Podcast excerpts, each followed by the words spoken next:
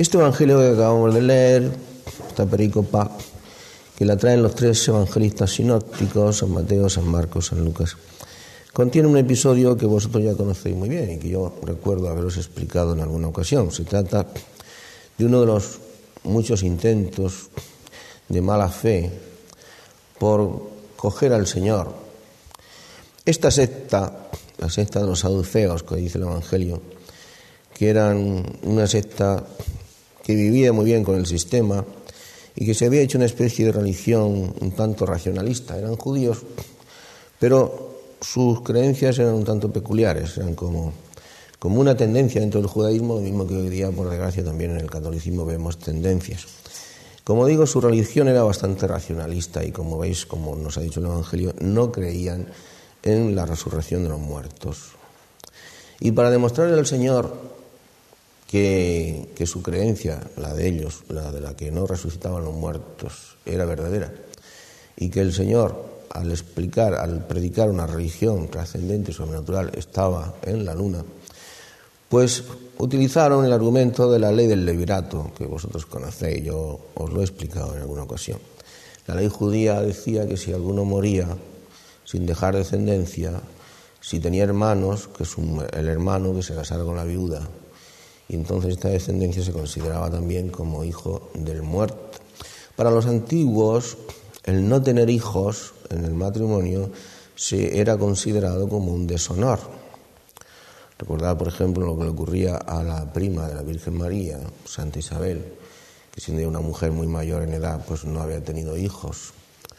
Y eso pues se consideraba como una deshonra. Pues bien, hubo, hubo una, una mujer, que por lo visto era toda una mujer, pues que, pues nada, los siete hermanos, siete hermanos se casan con ella y los siete se fueron muriendo. Debía de ser una mujer de armas tomar acabó con los siete. Pues bien, dicen los saduceos, para, maestro, para que veas el disparate. Cuando haya esa resurrección de los muertos que vosotros decís que va a haber, em, ¿de cuál de ellos será mujer? Porque como estuvo casada con los siete, ¿cuál podrá pretender que es su legítima mujer? Si los siete hermanos estuvieron casados con ella, se fueron muriendo sucesivamente y todos se fueron casando con la viuda, es el típico argumento estúpido y el no entender absolutamente las cosas. El Señor se lo refuta, se lo hace ver. Sois unos necios, no entendéis nada de nada de las escrituras, ni de lo trascendente, ni de lo sobrenatural. En el cielo ya no hay matrimonios, ni se casan, ni se dan en matrimonio. Allí son todos ya hijos de la resurrección, son como ángeles de Dios, dice el Señor. Y en cuanto a que existe la resurrección de los muertos, está bien claro. Oís que no habéis leído en el libro del Éxodo el Dios de Abraham, el Dios de Isaac, el Dios de Jacob, todos los cuales murieron. Pues bien, Dios, si es el Dios de Abraham, el Dios de Isaac el Dios de Jacob, cuando se dirige Dios a Moisés en el episodio de la. Dios no es Dios de muertos, sino de vivos. Si Dios es el Dios de estos señores, es porque estos señores no son polvo cadavérico. En alguna parte están, y bien vivos, y resucitarán. Dios no es Dios de muertos, sino de vivos. Y les cayó la boca.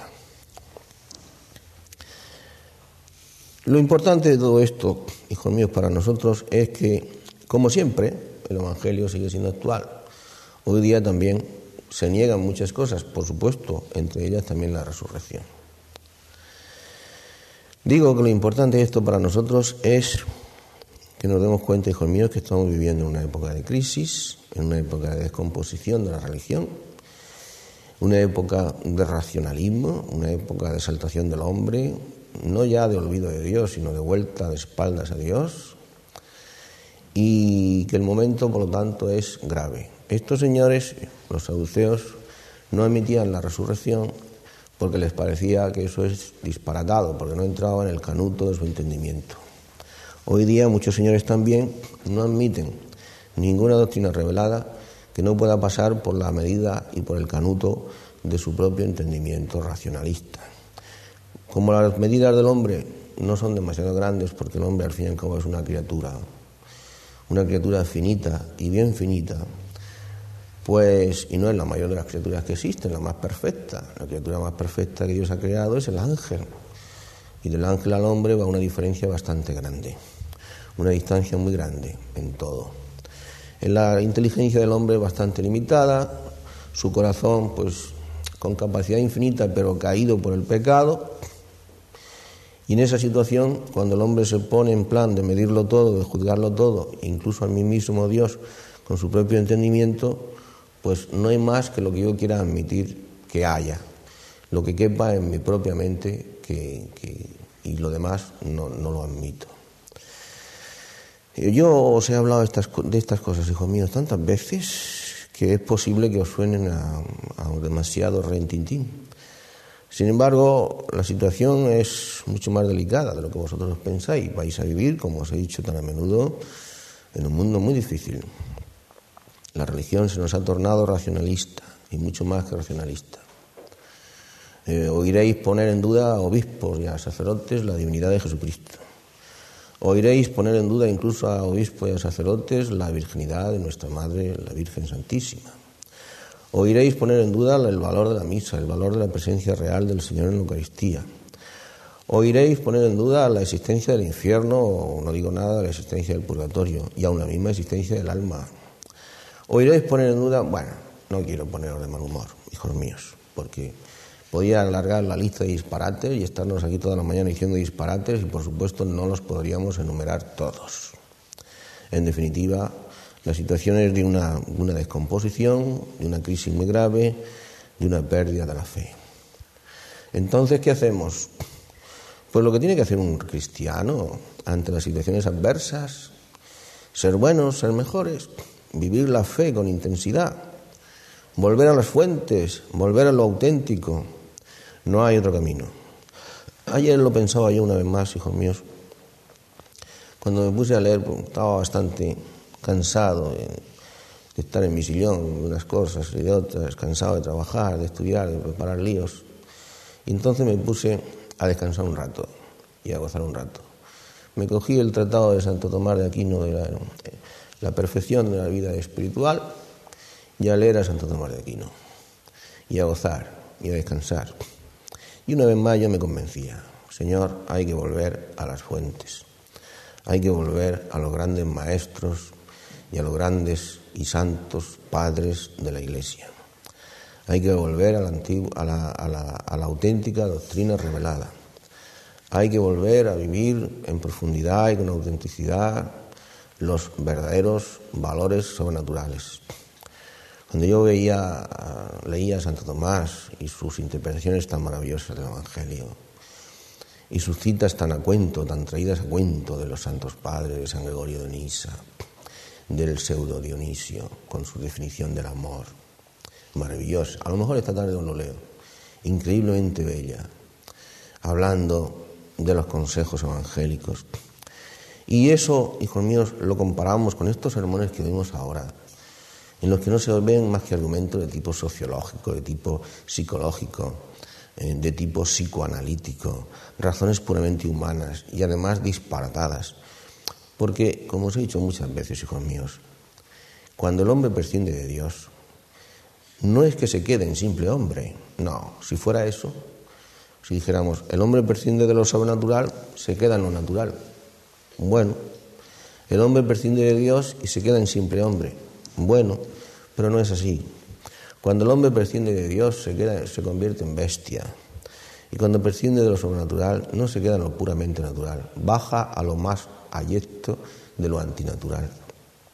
Por eso las razones que oiré muchas veces en los sermones y en las clases de teología no sean razones de tipo puramente sociológico, psicoanalítico, eh, humano, sean razones incluso súper disparatadas, extravagantes, en las que habrá de todo menos sentido común, ni el menor ápice de sentido común.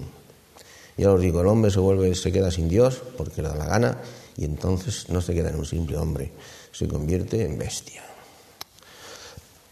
Por eso, hijos míos, hay que insistir en lo auténticamente sobrenatural, la vida de oración seriamente llevada a la capilla, a dialogar con el Señor. Si nos cansamos, le ofrecemos al Señor nuestro cansancio. La vida de sacrificio, con generosidad, con alegría, con amor. La negación de sí mismo. Ayer leía yo en Santo Tomás de Aquino los comentarios que hace el santo a estas palabras del Señor, que quiera venir conmigo, nieguese a sí mismo, tome su cruz cada día y que me siga. Y como el santo explicaba esas palabras del Señor con tanta profundidad. Estas cosas sobre las cuales el demonio nos mete miedo, pensando que nos van a hacer, haciéndonos pensar, que nos van a hacer desgraciados cuando seamos muy sacrificados, cuando nos neguemos a nosotros mismos, cuando vivamos una auténtica pureza de corazón que se parezca a la pureza de los ángeles, cuando lo demos todo, cuando y entonces el demonio, como yo tantas veces os he dicho, nos hace pensar que si hacemos eso vamos a ser muy infelices. El demonio siempre con sus mentiras, como el, como el padre que es de la mentira, según dijo el Señor. Y sin embargo, por ahí discurre el único camino verdadero esforzados en entrar por la senda estrecha, decía el Señor, porque son muchos los que elegirán la senda ancha, que es la que conduce a la perdición. Por eso, porque vais a vivir en el mundo más descreído que jamás la historia ha conocido, necesitaréis ser los santos más grandes que jamás la historia de la Iglesia haya visto. Es la única forma. Que la Iglesia necesita lunáticos, pero hay dos clases de lunáticos. Los lunáticos por Dios esa locura de amor.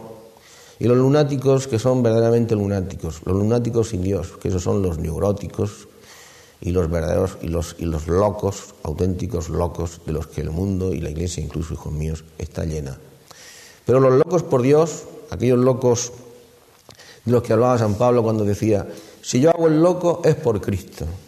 Y cuando me tengo que mostrar discreto y prudente es por vosotros. O aquel loco que se hacía tal que era San Francisco de Asís. Los locos que fueron los santos, hijos míos, eso es lo que tenéis que ser vosotros. Porque ya digo, vais a vivir en un mundo en el que, desde luego, los que nos vayamos delante, los que nos vayamos delante de vosotros, si Dios, por su bondad y su infinita misericordia, alguna vez nos lleva al cielo, que esperamos que sí, en eso confiamos, en su bondad, pues allí, hijos míos, tenemos que pedir muchísimo por vosotros, para que seáis muy valientes, y muy generosos y muy auténticos, porque luego vais a tener ocasiones más que sobradas para dar testimonio del Señor, para ser valientes, para demostrar vuestra valentía, vuestra fidelidad al Evangelio y vuestra fe en lo sobrenatural y vuestra creencia verdadera y auténtica en el amor. Vais a tener ocasiones sobradas.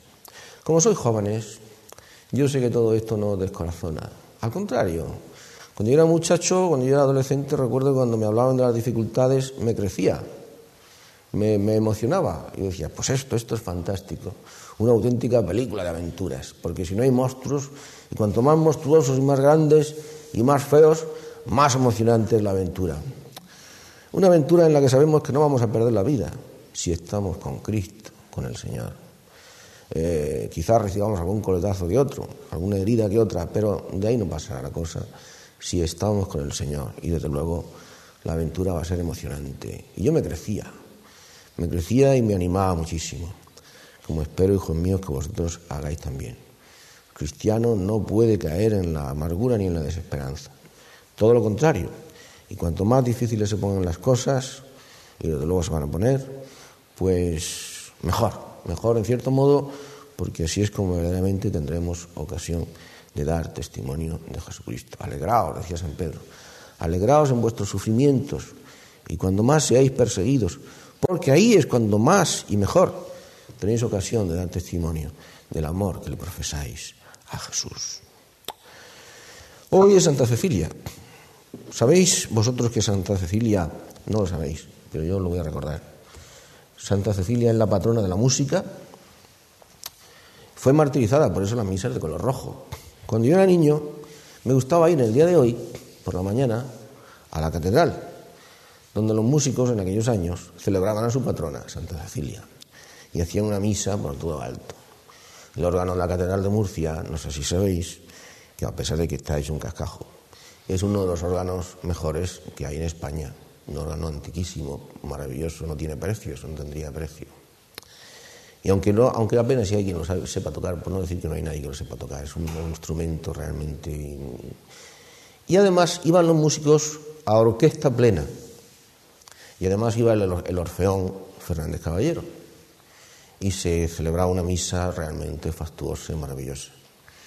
Yo recuerdo que iba, no tanto conducido por el fervor de la misa ni por la devoción a Santa Cecilia, cuanto por el gusto de oír una misa maravillosamente tocada y muy bien cantada. Eh, Santa Cecilia, yo nunca, nunca llegué a saber, aunque alguna vez me lo explicaron, por qué Santa Cecilia era la patrona de la música. Yo recuerdo cuando siendo ya seminarista, alguna vez me explicaron eso, yo ponía una cara un tanto de escepticismo, aunque la cosa no tiene ninguna importancia. Eh, resulta que esta muchacha, porque era una cría, querían que se casara con un prohombre romano. Parece ser que era algún alto dignatario, muy cercano a la corte del emperador. Me parece que era un militar.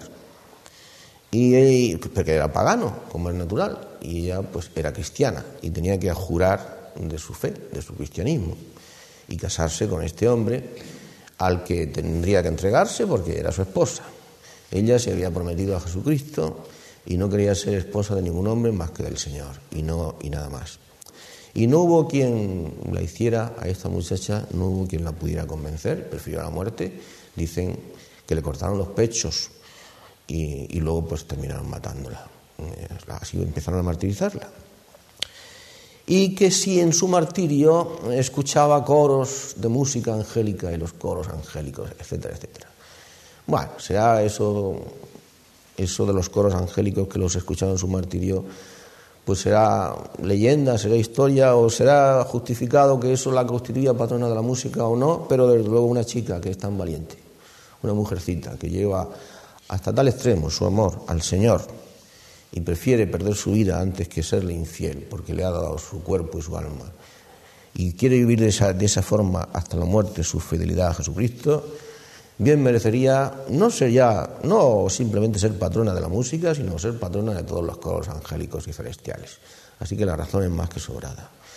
De momento, por de pronto, nosotros nos vamos a encomendar a esta muchachita, a Santa Cecilia, ¿verdad? Ahora sí que oirá ella muy bien los coros celestiales allá en el cielo, pidiéndole para nosotros que nos dé aquella valentía y aquella fortaleza que también nosotros, y en algunos sentidos más que ella, vamos a necesitar para que nosotros algún día también, junto con ella y con los demás santos y los ángeles y la Virgen nuestra Madre, estemos en el cielo oyendo esa música del cielo que nadie sabe cómo es más que los que están allí y que ningún músico en la tierra podría pasar a ningún pentagrama.